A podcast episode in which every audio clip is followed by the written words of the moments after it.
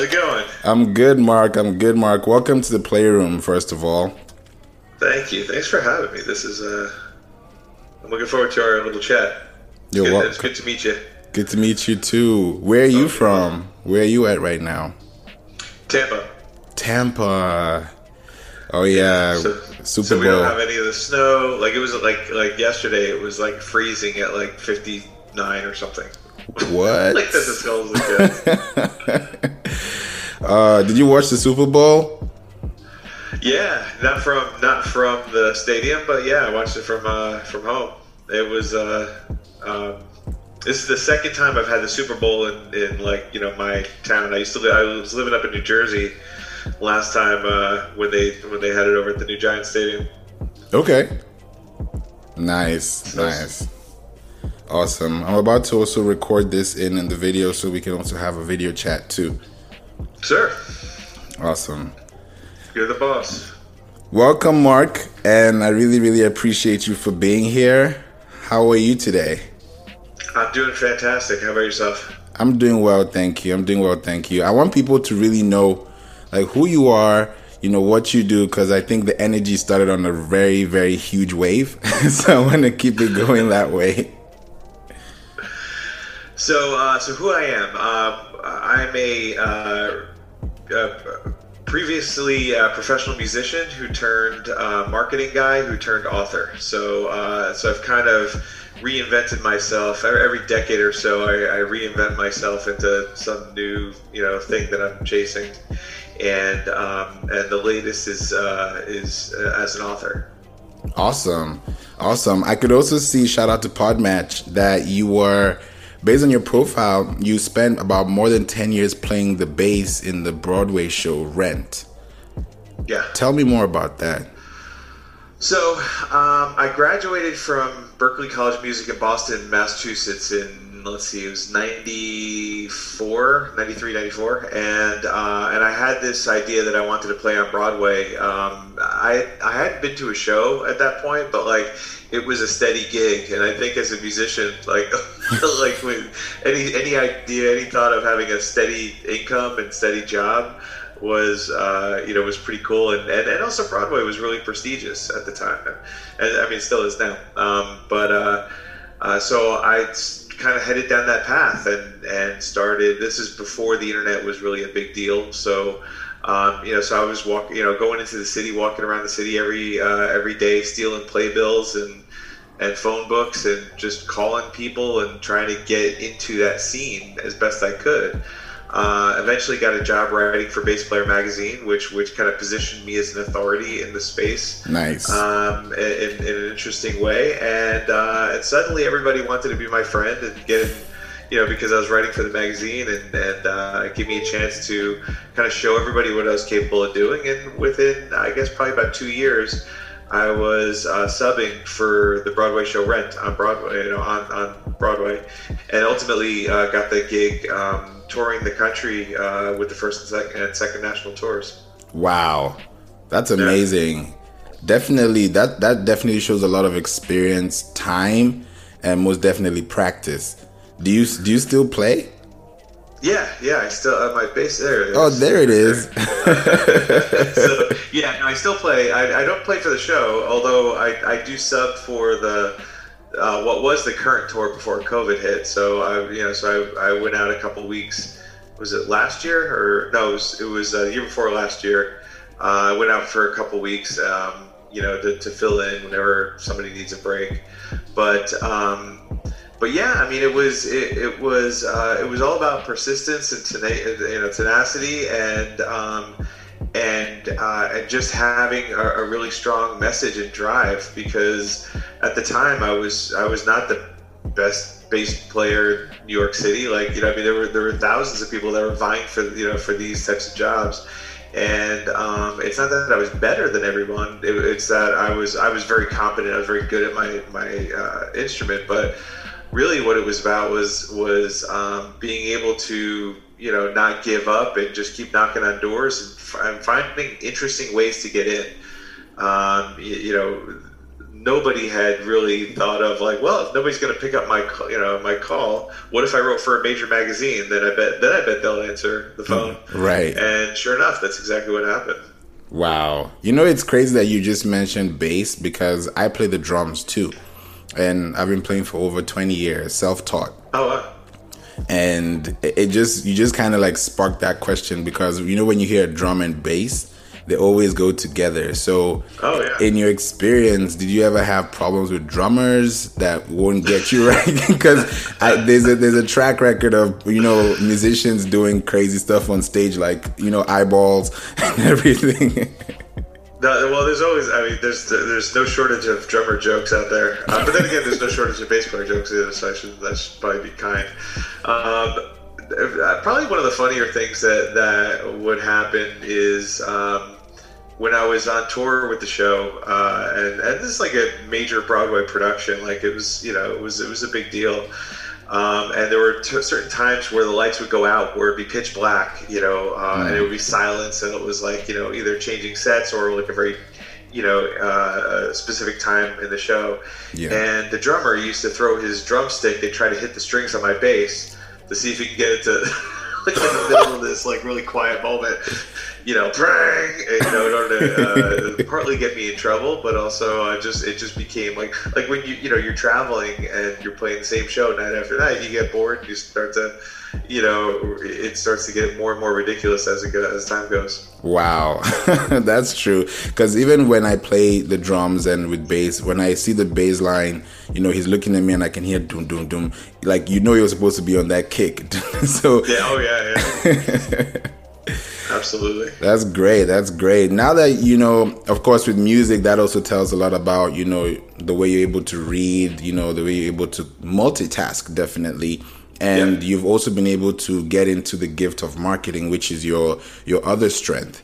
And now with marketing how have you been able to use that to leverage and change the world as it is today? So um, at, at, some point when i was when i was playing the show i decided that i wanted to start a marketing company because i found that i was just really good at getting in front of people. Uh, and uh, you know i was like I, and, and meanwhile i would see all these people that i went to school with that were you know uh, incredible guitarists and drummers and sax players, and they're all waiting tables and you know working regular jobs and not doing what they um, what they were meant to do, what they've been chasing yeah. you know, their whole life. And uh, and so like really really talented people. So it occurred to me like these this is not like a performance or you know issue. This is not whether or not they're good enough for the gig.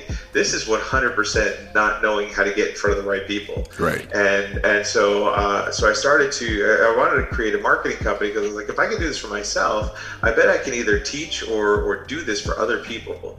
And, uh, and so that's what I did. Like and, and so I started taking on a lot of musician clients, and then which turned into um, you know, uh, eventually grew to taking on some big companies like Nike and American Express and uh, Berkshire Hathaway. And, and so I had this like really small, like, like uneducated, natural talent of, of you know, marketing uh, ability uh, mixed with, okay, now I'm stuck in, and I'm working with a client like Nike or American Express. And, and because it was early on, and, and you know, in, in the you know website marketing and like digital marketing world where they didn't know what to do. You know, like they're like, we we know we need to do something about all this stuff. Right. We just we're just not really sure what it is. So let's bring on other people that say that they do this, and that's kind of how I you know it's good good timing and very you know again the tenacity. Um, and uh, and then after about you know 10 or 15 years, I decided to uh, exit that company because um, you know what I originally intended you know in terms of helping people and making a difference and and being able to say hey here's this thing I could do to help people live that purpose um, once it started getting into all the big companies like it wasn't as fun anymore. Like it wasn't as meaningful. Um, you know Nike did Nike sell more sneakers because of me? Maybe a half a dozen? I don't know but like it didn't really make a di- like it's not like the it's not like at the earnings call they're thanking me for making a big difference in their company. And, and that's what i wanted. I wanted to be able to work with people that i could really make a difference for. So i started uh, a couple years ago i exited that company and started a company called loudmouse and we're a personal branding agency. And uh, and we help people that have that big message, that big idea, uh, get in front of the people they need to get in front of, and, and build uh, build their brand and build you know that that message in, in, in order to make that difference. That's great, Loudmouse. First of all, the word itself sparks curiosity, so to speak. Sure. So, what what what brought Loudmouse to what it is today in terms of how you phrase the word, use two completely different words, put them together, and you can see loud and loud. Let me just kind of give an example. For loud, I'm thinking as a personal brand, the word loud in your sentence, in your statement, is more so like a, a reinforcing idea that shows how important it is for you to be heard. So I'll leave the I'll leave the rest to you. yeah, I mean, I think you did a pretty good job, actually. So, so the idea behind Loudmouse and, and what we stand for, and, and what my belief is, um, and, and it is two very extreme words. You have like you know loud, which is really big and, and boisterous and, and, you know loud, uh, and then you have mouse, which is you know usually something very small and you know and, and uh, somewhat ins- insignificant. And the idea behind it was how do you know uh, is is that it's my belief that anybody uh, um, I don't you know no matter the size uh, you know has a right to be heard. And uh, and so when I you know my view of marketing is so much about messaging and so much about being heard uh, than anything else. Like it's it's um, you know it's not a website, it's not social media, it's not paid ads. It's this idea of like how do you get in front of people and be heard? How how you know and, I don't you know you don't have to be. Um, you don't have to be a big company like Nike or uh, you know a, a, famous person like Elon Musk to be on you know to, to get uh, to get on a stage and get in front of people and uh, get some people to pay attention to you. Uh, and so, so that was really kind of the concept behind it is that, you know, because uh, because the, the, fact is, like, you know, if you know, a mouse seems very small and quiet and insignificant until you have a family of them in your attic. Mm. Then, it, then, then, then, it's not so funny anymore. Right. It's so small and insignificant. Like you know, so so this idea that you can not that you can be a pain and, and ruin somebody's attic, but uh, but that you know you can be heard, you can be loud, you can be attention grabbing. Um, even even you know um, if you just have this idea and you don't have the audience like an Elon Musk or an Oprah Winfrey would have. Okay, and I would even talk about branding and personal messaging in the area of like apps and social media. For example, I'll bring two up. The first one would be LinkedIn, and which will pretty much B two B, and then the second one would be Clubhouse. Now, if you have a client that is interested in either of those or both, how do you advise someone to still retain that personal branding statement without being overemphasized or without being over ambiguous with the idea that okay these are organic platforms i can really stretch myself out in um, I mean, it really kind of comes down to your goals. If if uh, what's the purpose of being on those platforms, and and are the people that you want to reach on those platforms? Because you know, if you're trying to reach, uh, you know, 90 year old, um, you know, retirees or, you know, like, like nursing home patients, and you're going on Clubhouse, it's it's probably not going to, or even LinkedIn for that matter, it's probably not going to work very well because your audience isn't there. They're not there to receive the, your message. So either you're not going to have, uh, you know, a full room of people that are actually paying attention, or you know, people that are connecting with you on LinkedIn, or or um, or you're going to have to change your message, and now you're inauthentic to who you are and what your purpose is. Right. So, so you know, all of a sudden you're showing up on Clubhouse doing a, you know, how to be the next billionaire uh, kind of, you know, room, and you're talking to people that really aren't the people that you that you ultimately want to sell to, uh, and so you have to change yourself in order to accommodate the platform, and now you're completely, you know, uh, inauthentic and, and not being, you know, true to who you are. Uh, which I think is a big problem because personal branding is so much about you know stripping down to your boxer shorts and showing people who you really are, and not trying to say like you know try, trying to craft a message based on what other people want to hear. You know, you're you're stepping up and saying, hey, this is who I am. This is what's important to me. This is what I believe. Uh, these are my values, and attracting the right people uh, versus just saying, all right, who, who's got money?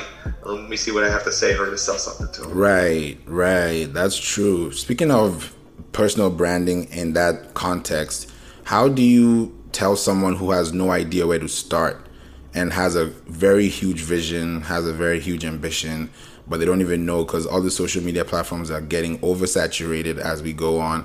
The cost per click is going high. There's so much going on. So, how do you tell someone that's just starting that says, okay, I'll start today for the next 365 days and see what happens? How do they strategize themselves just from a fundamental basis? Um, so well, you can't you can't just start and say like, all right, I'm going to give this a year and let's see what happens because um, you know there's there's no meat there on the bone. Like you don't know like what are we even running towards? Where should we even go? Like there's so many unknowns that you're just throwing spaghetti at the wall hoping something sticks. Uh, on the other hand, like like you know what what we always do whenever I'm working with somebody, the first thing that we talk about is um, you know what's the goal like what do you what do you want this thing to look like a year from now or six months from now or five years from now um, you know how do you define success? Like you know so so when you think in terms of i have this big idea and now i'm just going to start putting it out there and hope something happens like what do you want it to look like? Is it a company? Is it are you selling a product? Or is it uh, do you have uh, are you building an audience? You know like what is that goal? And once you get clear on that goal, it's just a matter of just backing it up. So if you have a one year goal, what does it need to look like in nine months or six months or three months or in 30 days? And, and so this way you know that you're on track, but also um, so you're actually marching towards something as opposed to just trying a thousand different things because uh, there are so many platforms that you can that can steal your attention away. And everybody's talking about Clubhouse and so, you know, you better be on Clubhouse too. And so now all of a sudden you veer off the path and now you're wasting time on, you know, on Clubhouse when your audience isn't there. Or maybe, uh, you, know, you're, um, you spend so much time on LinkedIn and maybe your audience is on Clubhouse and you should spend your time there and, and completely shift your, your strategy. Uh, without knowing what your, you know, what your target is, you're just, you know, kind of, um, you know, shooting at anything and, and hoping something sticks, and that never ends well. Um, you know, at the end of the 365 days, you take a step back and you look and you go, "Oh, yeah, that's not what I was. That's not where I was heading towards."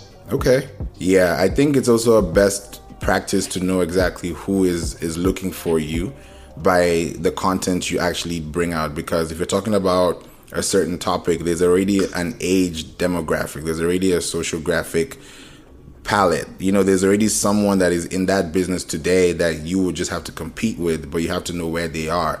So it would now lead that person to know where can I be able to leverage my content on.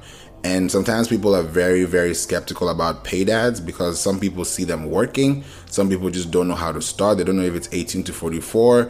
You know, they don't know what to do with those metrics. So in terms of balancing organic and paid content, especially for content marketing and branding, how do you make sure that you're not spending too much and also not spending too less much of time in that same space?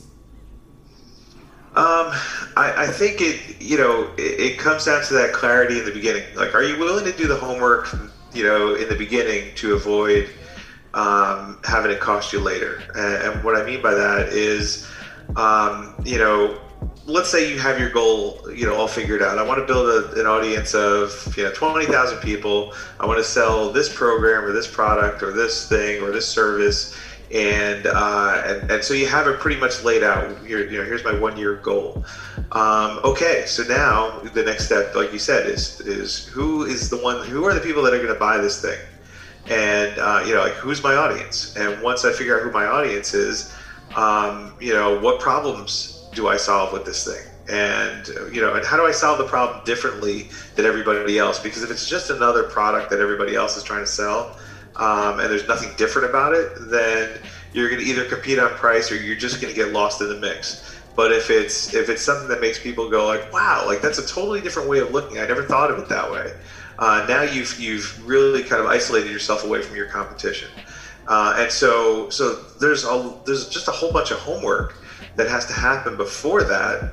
Uh, you know, when you figure all that stuff out, that when it comes down to pay, you know, that now it's time to you know uh, start paying for ads. Um, you know who you're targeting, so you're not just you know you're not just guessing and, and, just you know just spewing ads out into the you know out to the ether and hoping that somebody buys something. and uh, you know what problem that they have, so you know how to gear the content within your ad, uh, and and um, and uh, you know uh, you know what your solution is and how to solve that different from everybody else, so you know uh, the kind of content, the kind of video, or whatever you need to do within your landing page.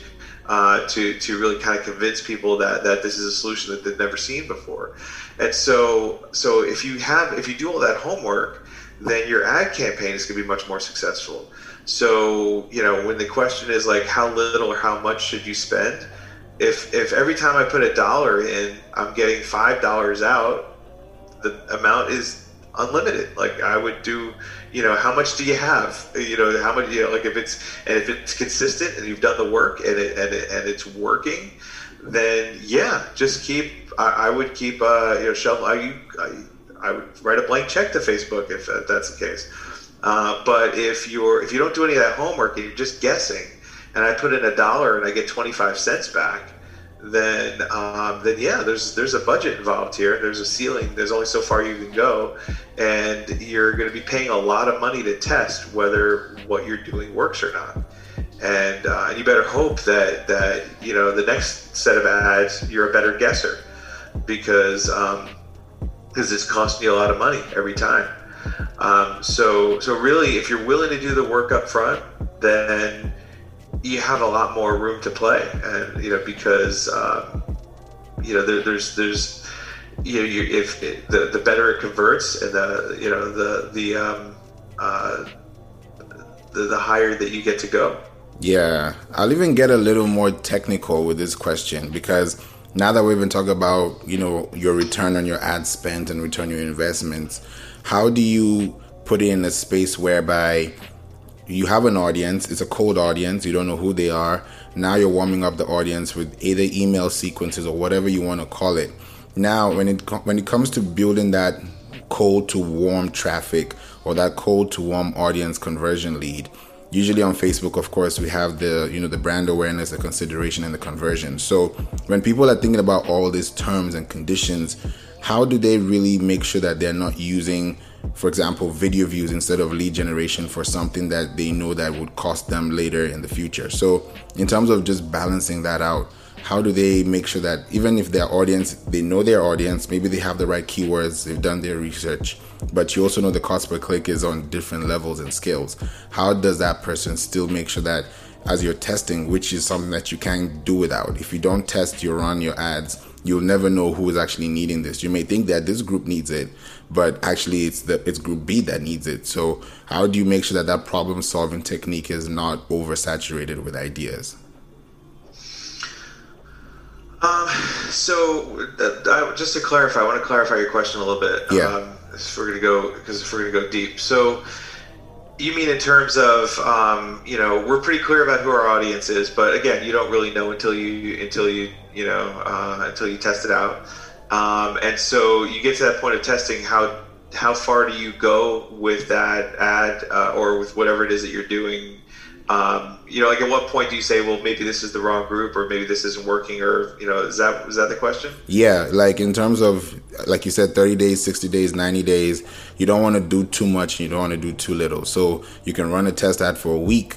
You can spend a huge amount in a week, and you can spread it out through a, a month. So in terms of making sure that people don't spend too much or spend too little, how can they make sure that they're trying their best to test with you know more results and less what's the word I'm looking for? Less stress because people can get stressed when they don't see returns on their sure. ads. Yeah.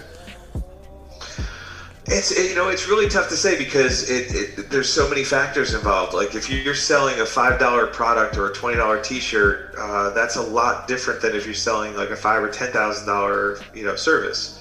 Um, and and so so for a five or ten thousand dollar service, you may have to spend you know a couple hundred dollars just to get one lead you know, versus a shirt. If you're spending a couple hundred dollars to sell one shirt, you're in trouble. Um, you know, like that's a you, have you've, you've made a mistake somewhere along the yeah. line. Um, so it really kind of depends on on the market that you're that you're in and what you're trying to sell. Um, and you know, you have to be reasonable, uh, like like in terms of like you can't spend you know five dollars a day for three days and then go, oh, it doesn't work you know you have to be willing to invest uh, you know like and again if you do that homework up front then you, you, have to like you should be confident enough to say, all right, I'm willing to throw 500 bucks at this this week, and let's see like what the data tells us. Um, and if you, let's say you sell nothing, you just spent five hundred dollars, then um, then how you have to look at it is okay. So I just bought a bunch of data for five hundred bucks, because if you just say I just wasted five hundred dollars, you're going to lose your mind. Um, yeah. You know, it's it's you know it's going to put you, it's to make you afraid to take the next you know step. Um, because it very well could end that way. You may spend 500, 1,000, 2,000, whatever it is, and walk away with nothing but some data. But data is really important because data will will point out where the holes are. Data will tell you uh, what needs to change and what worked and what didn't work. And so, you know, at least if you look at it from the perspective of okay, I spent five hundred dollars or thousand dollars, and now I have information. Um, what can I get get from this information that will help me? You know, that, that's worth five hundred dollars or more. Um, what can I get from this information to make sure I save five hundred dollars the next time I try to do this? Uh, you know, uh, so so it works better. Um, so so that I, I, think is is kind of it's it's almost like a mindset. Um, because if you walk into it thinking that you wasted money or that you know or that ads are just a waste or I didn't sell anything so it was a failure or whatever um, then I think that you're not long for this world in terms of, of paid ads because, um, you know, I, have had plenty of campaigns where I've spent, you know, like like I've, I've, I've, put me in the fetal position, like you know, after spending like oh my god, we spent a couple grand and got nothing. Um, you know, but we took that data, we did something with it, and then as it ends up, the third or fourth or fifth campaign was the one that really worked. Uh, we if, if it was just about wasting money, then I probably would have quit after the second campaign. Mm, exactly. And when you're able to know what works, then you can use that machine and replicate it and still create a snowball effect after that. And right. and now in terms of strategy and branding, I'm gonna get a little um, strategic with the question in terms of how somebody can pose their message. Because earlier you talked about how someone should really know their audience to know exactly what kind of verbiage to actually communicate with so that they're not losing their audience retention because of what they're talking about. So when you think about webinars, because people do webinars like classrooms these days. Now, how do you take a personal brand with webinar, email sequencing, and ads and work them together so that you're not losing out. Because I believe the chunk of the information is behind the door, which is where the course is, the program, if it's lifestyle, inspirational. But within those 30 minutes or 45 minutes someone is spending, how do you make sure that that person is glued enough to not lose out because this is something they opted in in the first place so they don't want to feel like they opted in and lost time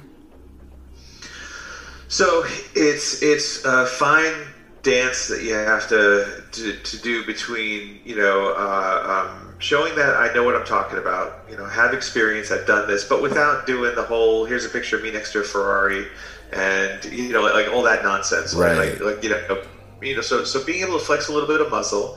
Um, you know, uh, giving them something valuable that they can actually do something with. Um, you, you, know, I, I'm a big fan of, of you know, positioning your webinar in a way where like like I can't do give you all the secrets in 30 to 45 minutes, uh, even if I wanted to.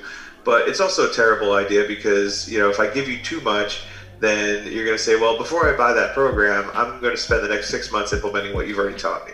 Right. So so not giving too much, but but also not wasting people's time and giving them something valuable. And then um, and then the third you know kind of piece of that is just being being very authentic and likable. Um, you know, if if uh, you know I'm on your webinar and you have a very sleazy webinar where you've done nothing but brag about how great you are, gave me something of very little value, uh, and and on top of that, you're you're really arrogant or really uh, obnoxious, or you're very clearly very guarded, or you know you read all the the um, internet marketing books, and so uh, you know, so you're just regurgitating what everybody else says. You're not somebody that I want to buy a program from because I don't want to look at you anymore. I, right. like I don't feel I don't feel connected to you. But if you're really likable and it was really enjoyable and it was like, like it's almost like you're entertaining. You're not only teaching, you're not only telling stories, but you're also entertaining a little bit. And uh, and you're somebody that I really want to get to know, and I really want to you know do stuff with, or, or learn from, or be around. I'm more likely to buy that program uh, because I want to be around you. You know, like if you look at all the, you know, like a lot of the internet marketing, like the, the, the, internet marketing folks that have lasted through the years, not not the one and done program types, but like, you know, the, the Frank Kerns of the world that have been around for, you know, 15, 20 years or whatever. Like, um, you know, say what you want about Frank. He's a really smart guy, uh, and he's very likable. Like, like you know, you just want to, you, you know, it's it's not torture uh, listening to him uh, talk. You know, you, you um, and so you have to be that you have to have a personality you have to be somebody that um, you know people are going to want to spend time with otherwise it's you know it, it's going to be a hard sell yeah, that's a really good point you mentioned because even in webinars, if I'm able to get into a webinar, I don't know you, but within the first five to 10 minutes, I have a backstory of how you even got to this type of, you know, experience or career. Now I feel like I'm personable because people wouldn't buy from people they don't like period. Right. Even if you had the best jet, if I don't like your attitude, I'm not going to spend that eh, wasting time and energy, you know, try to reiterate what I'm trying to say to you the first time, second time, third time. So even in terms of pricing, because people always know at the end of the webinar there's always going to be a sale the people already know what is going, is going to happen but in terms of pricing as well when people hear, okay, this course is $99 compared to someone else that says, okay, this course is $90.97, now, do those two have equal value or is it the value of the person that's offering? Because sometimes people say, it's too expensive, I don't know if I need it. And people do need this. It's not like the only barrier is the finance. And that's usually where the conversion is. So sometimes people have struggles making that conversion rate. So how do you, you know, ease that curve so that it's not too it's not too crazy for the person? Um, within reason, yeah. Uh, if somebody's not willing to, to buy a program, like let's say it's nine ninety seven or whatever, and they're like, mm, this, you know, I'm gonna pass on that. Uh, within reason, it's um, it's most likely because uh, they just don't think it's valuable enough, uh, or they don't believe you that that you know you're gonna do what you said you're gonna do. Um, or uh, or you're tapped into the wrong audience. They genuinely don't need it. Um, you know, it's like we're not talking about you know buying a you know two million dollar house where it's just out of reach for people. Like like you know for nine ninety seven, if this is going to you know if if this is going to do the thing that you said it's going to do, and um, you know then it's it's not a lot to spend to you know to you know if it's really that valuable. Now there's one other you know way that that people might you know walk away from from something like that. Uh, and that's if they don't believe in themselves. So, you know, when they get done looking at this whole thing and they go, you know what, there's no way I'm going to finish it. I, like, I know what's going to happen. I'm going to buy this course and I'm going to put it on the bookshelf with all the other ones that I, that I, you know, watch the introduction module to and then forget all about. Um, and it's just going to be a complete waste of time. And uh, so I'm just not going to buy it. Um, you know, so you might have that as well. But but more often than not, it's you know, it's you're either just not making it valuable enough, or you're not you know you're not clear on what the value is, uh, or um, you you know there's there's something missing in terms of I don't know if this is the right program. Mm. Uh, you know, and so um, it's it's very rarely about price at that range, at that zero to a thousand dollar range you know, it's very rarely about the price more so than it is about you just didn't make it feel like it's worth it. Right, know? right. And speaking of even worth it, now that you mentioned it, what if somebody says, okay, I know you may not think this is worth it, but here's a 30 day free trial to just get in and then see what it is. And then maybe you can pay a membership fee every month until maybe 12 month cycle, for example. Now, does that person feel more enti- not entitled, more willing to you know try and see what actually happens or it'll be like oh it's free there must be something there must be a catch you know people usually think about those things so how do you leverage that too uh, well, first of all, I would never say that. I know you probably think it's not worth it because you, you, certainly don't want to plant that seed. First of all, if they're not thinking that, then all of a sudden it's like, oh, I guess I'm, you know, like, why would you think that it sounds like you think it's not worth it? Right. So, so I definitely wouldn't say, uh, I know you think it's not worth it, or, you know, whatever. Um, you know, I, I think a lot of it, like, you know, whether it's free for 30 days and then you pay every month, or whether it's, um, you know, one price, or whether it's, you know, three payments, like, wh- whatever you're charging for your, your program or your service or membership or whatever it is, like I think it's less about um, trying to appease other people. Like, like I, I think I, I, it's not like there's nothing wrong with free for 30 days. Um, as much as it's you know if you're using that as an excuse or just like like well what if I give it to you for free for 30 days? You know like you know as opposed to you coming out uh, and just very you know very clear very you know with having nothing but clarity and, and intention saying, I'm giving, I, I believe in this so much that I'm going to give it to you for 30 days because I know once you get a taste of what, what's behind these doors, uh, you're going to be all in. Like, like, there's, there's just no question in my mind. Um, like, like, you know, to come from that place, that place of confidence and intention versus, well, I know you don't think it's worth it, so let me give it to you for 30 days so you can see for yourself.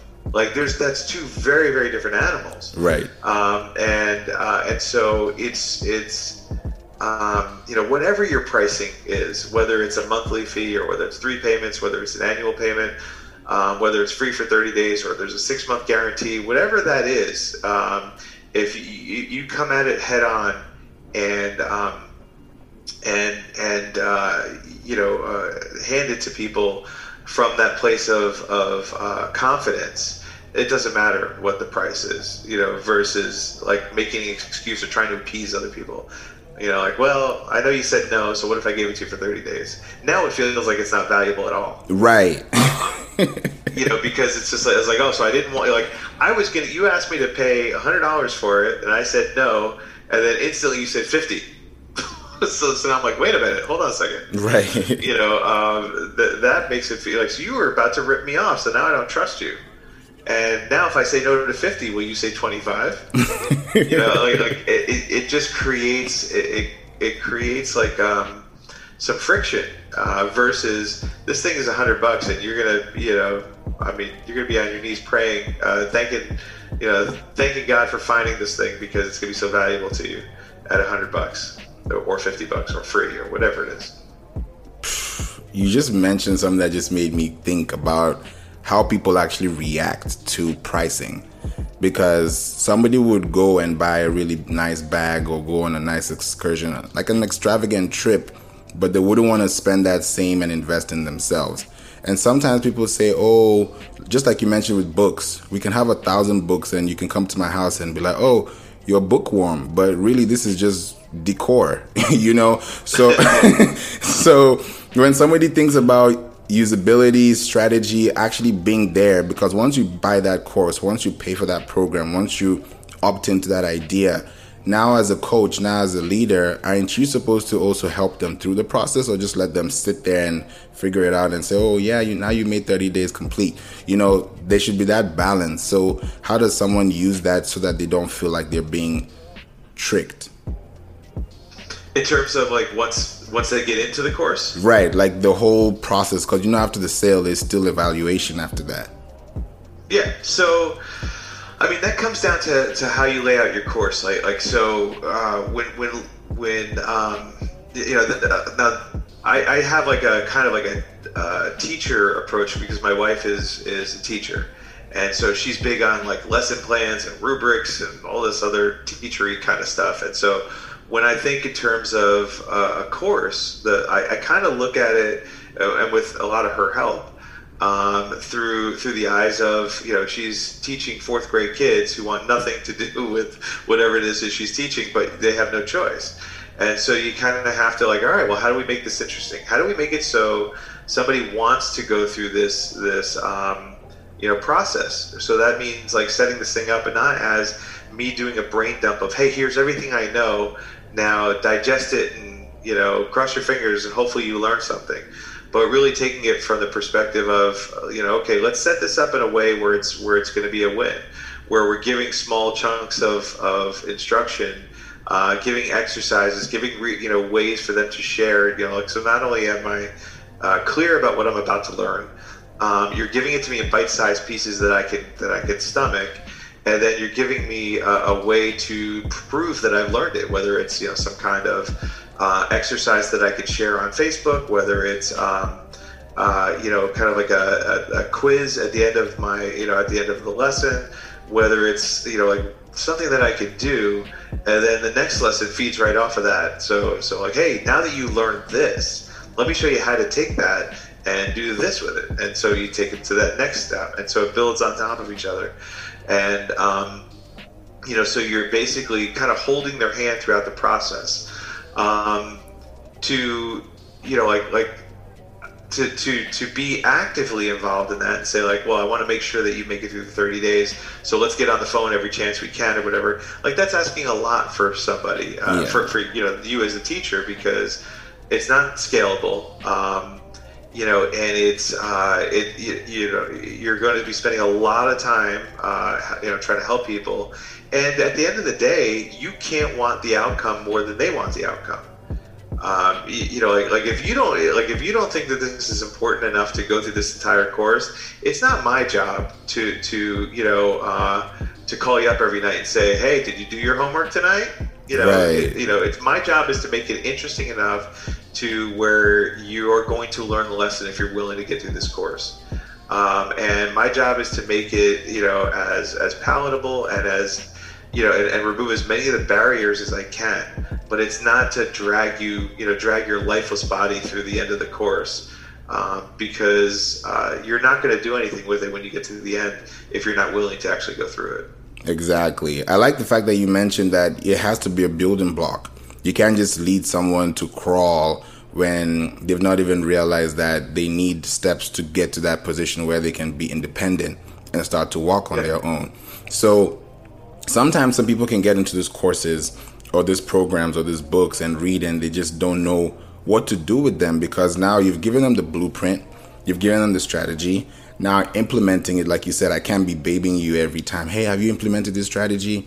5.1. You know, you, you can't be doing that all the time. So I think there's also a level of confidence you have to instill into your audience that gives them that confidence that I too can do this because it can look so real. It can look so organic. It can look so promising. But when they try it themselves, they're like, ah, I didn't get it. You know, so is there that kind of personal branding approach that is also added as an element of surprise for them to stay connected to the, the reason of why they actually need this course in the first place? Uh, from a personal brand perspective, yeah. I mean, I think it's it's a matter of them um, you being the type of person that they're aspiring to. Uh, so so it's it's not that like you know I want to be this person or whatever, but I want the level of success or the you know whatever you know thing that you you know however you know, whatever your messaging is uh, that you put out that people you know want and they want access to and they want to be seen on that same level and they want to you know grow towards where you've gotten to. Uh, but doing it in a way where it feels more natural than, like I said, the the picture, you know, standing next to the Ferrari. Uh, sometimes it's not about the things at all. For for you know, for a lot of people, I, I find that that those kinds of you know brag, uh, you know, uh, humble brags. Um, are are uh, uh, more detrimental. Like you know, I've known plenty of people that are like, ah, I can't stand that guy. Always taking pictures, you know, of his inside of his garage. You know, like, like it doesn't it doesn't do anything for a lot of people. Right. In fact, turns them off. So um, you know, so it's it's really kind of about that. Uh, you know, um, creating a a uh, um, kind of an end game of you know that's the kind of person I want to be like. I want to be like that person. I want to you know like uh, like I want to be seen by my community the way that they you know the way that their community sees them. I want to, um, you know, I want to be able to do good with what I've created, just like the way that they do good with what they've created. Like on that level, that I think that that your personal brand can really help people get through a course or, or um, you know, or or actually see things through. So it's not just this, uh, you know, this thing that they bought and they regret a week later. Exactly. I believe that too. And I believe with personal branding, everyone has their unique story. So if you're able to tell your story as detailed and as digestible as possible, then somebody that's listening to you can relate and they can be able to follow through the strategies and models that you create. And even speaking of story, I know we talked about this earlier in the beginning about, you know, you being an author. I want to know exactly, you know, what your goal is this year as an author. What book are you working on? And how can people even get to that? Because people need to read. Like the internet is so wide that people don't even read anymore; they just swipe. So, how do, so how do you get that audience for yourself? And you know, tell me more about your books and you know the author journey. Sure. So, uh, so my book actually started. Um, now, the, the, name of the book is is uh, called "Be a Dick: How One Person Can Change the World in the Most Unexpected Way," um, and so, and it's not quite as, as awful as it sounds um, in terms of. Uh, uh, it's it's actually kind of a play on words. Um, the book actually started a couple years ago when, in the middle of like a midlife crisis, you know, uh, hitting bottom, uh, kind of kind of moment in my life. Um, my family moved uh, from New Jersey to Florida to Tampa, Florida and uh, and it was there that I met my neighbor Dick, uh, who's this extraordinary guy. Um, you know, late '60s, uh, early '70s. Um, just had this illustrious career, like so very successful, great family, uh, incredibly kind, very compassionate. Um, you know, very authentic, just a decent human being, like the kind of person that that uh, you just really aspired to, and it was it was very much like you know what we were talking about earlier. Yeah. In terms of, um, I found myself every time he's walking his dog around the neighborhood, I found myself grabbing my dog and running outside so I could walk with him, so I could just talk to this guy. Uh, you know, he's 20 or 30 years older than me, and here I am. You know. Um, uh, you know, chasing him around like like a puppy dog, uh, seeing him as kind of a mentor. Um, and uh, over time, uh, this you know coming from this really awful place, uh, he really helped me, uh, you know, mentor me out of it into uh, not only a much better place, but but really made me a better human being uh, because of it. and so, um, so I, I, had been toying around with this idea of writing this book. I wrote a blog post about it. Did some, you know, I told the story on a bunch of stages, you know, for like a TED style talks and uh, and everybody really gravitated toward the story, loved the story of, of this guy, this like this this modern day Mister Rogers, uh, you know, kind of kind of thing. And uh, and so once the um, the pandemic hit, and then uh, you know all the riots started, and people, you know, everything was so unsettled. Uh, I decided that I was like, you know what, there's there's just no better time to to write a story about being more kind or more helpful or more compassionate.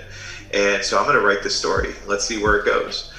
And so I did that, and I released the book in uh, I think around November, like the early no- or early November, and just a lot of people gravitated towards it, fell in love with the story, uh, started sharing it, and um, and so it started to build a little bit of an audience, a little bit of a movement uh, behind this idea of being a dick you know, now all of a sudden it meant something totally different. Like if you want to be a dick to somebody, you you know, you help them out, or you're, you know, you're more kind than you normally would. People started sharing stories of people that were like my neighbor Dick in you know in their lives.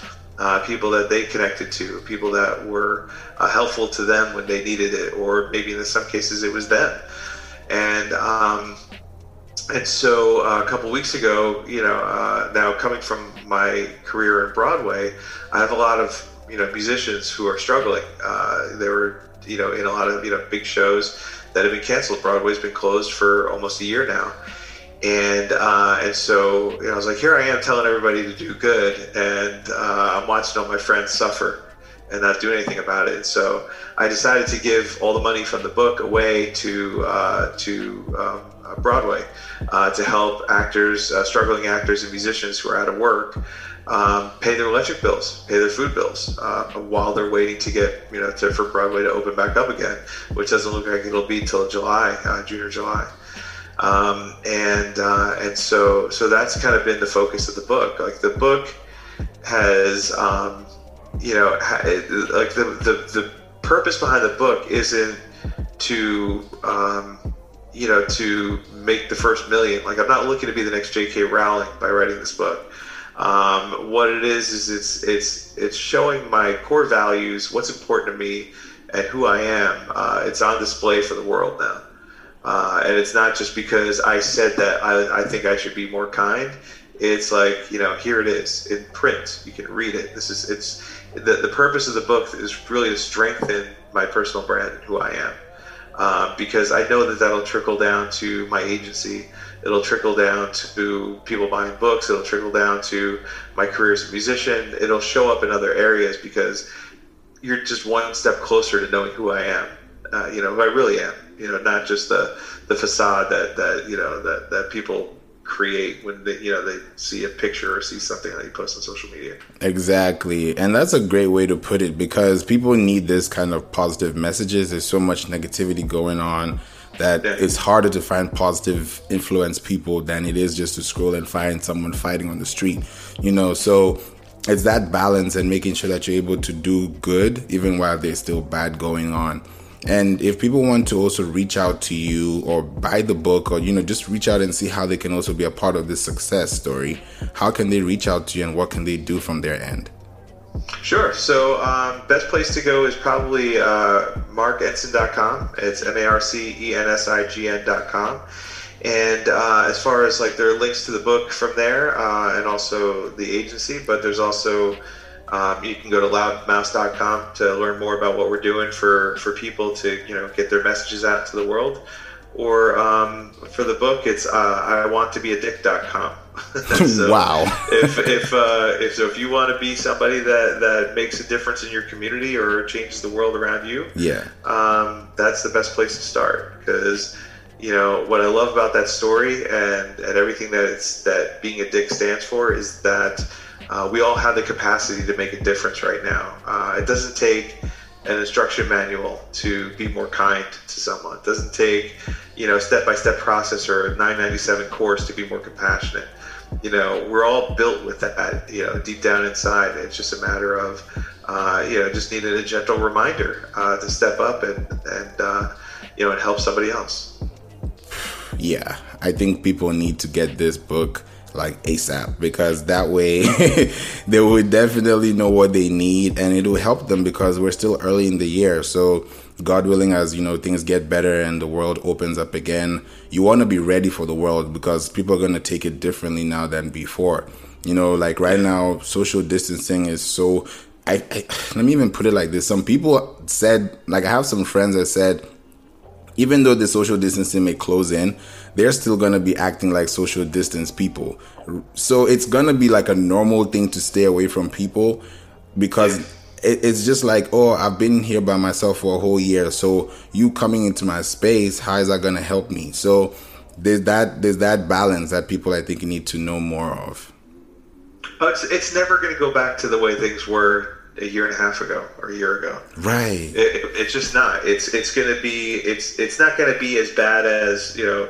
We can't leave the house, uh, but it's also you know it's it's um it's going to be it, it's it's going to be different. Like it's you know you better get used to it. You better find new ways of uh, uh, of connecting with people because running around hugging strangers, those days are gone.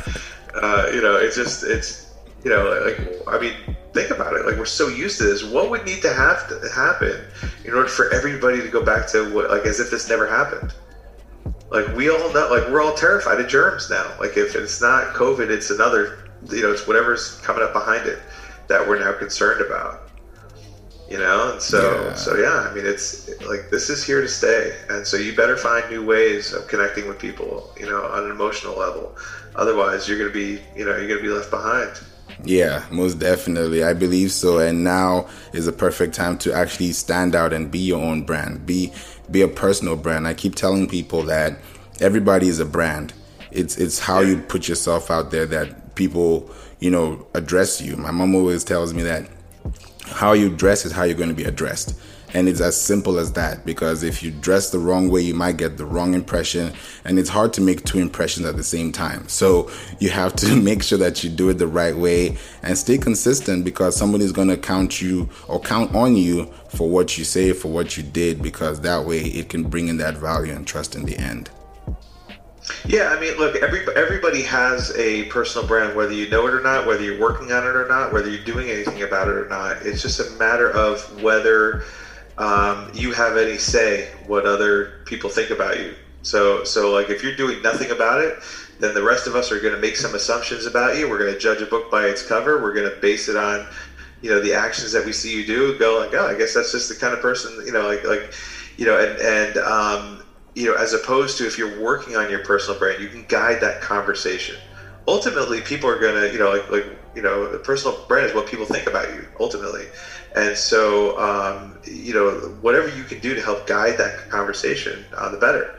Um, because uh, if you're not doing anything about it people are judging they're thinking about you in ways that you probably don't want them to. So um, so you have to control that conversation a little bit Exactly. I really appreciate that. And I'm, sure people can definitely take home some information and take notes so that they can, you know, be a better person and just learn how to be a better, you know, citizen, a better, you know, civilized person that can actually care about somebody's well being rather than trying to see where they can take from them.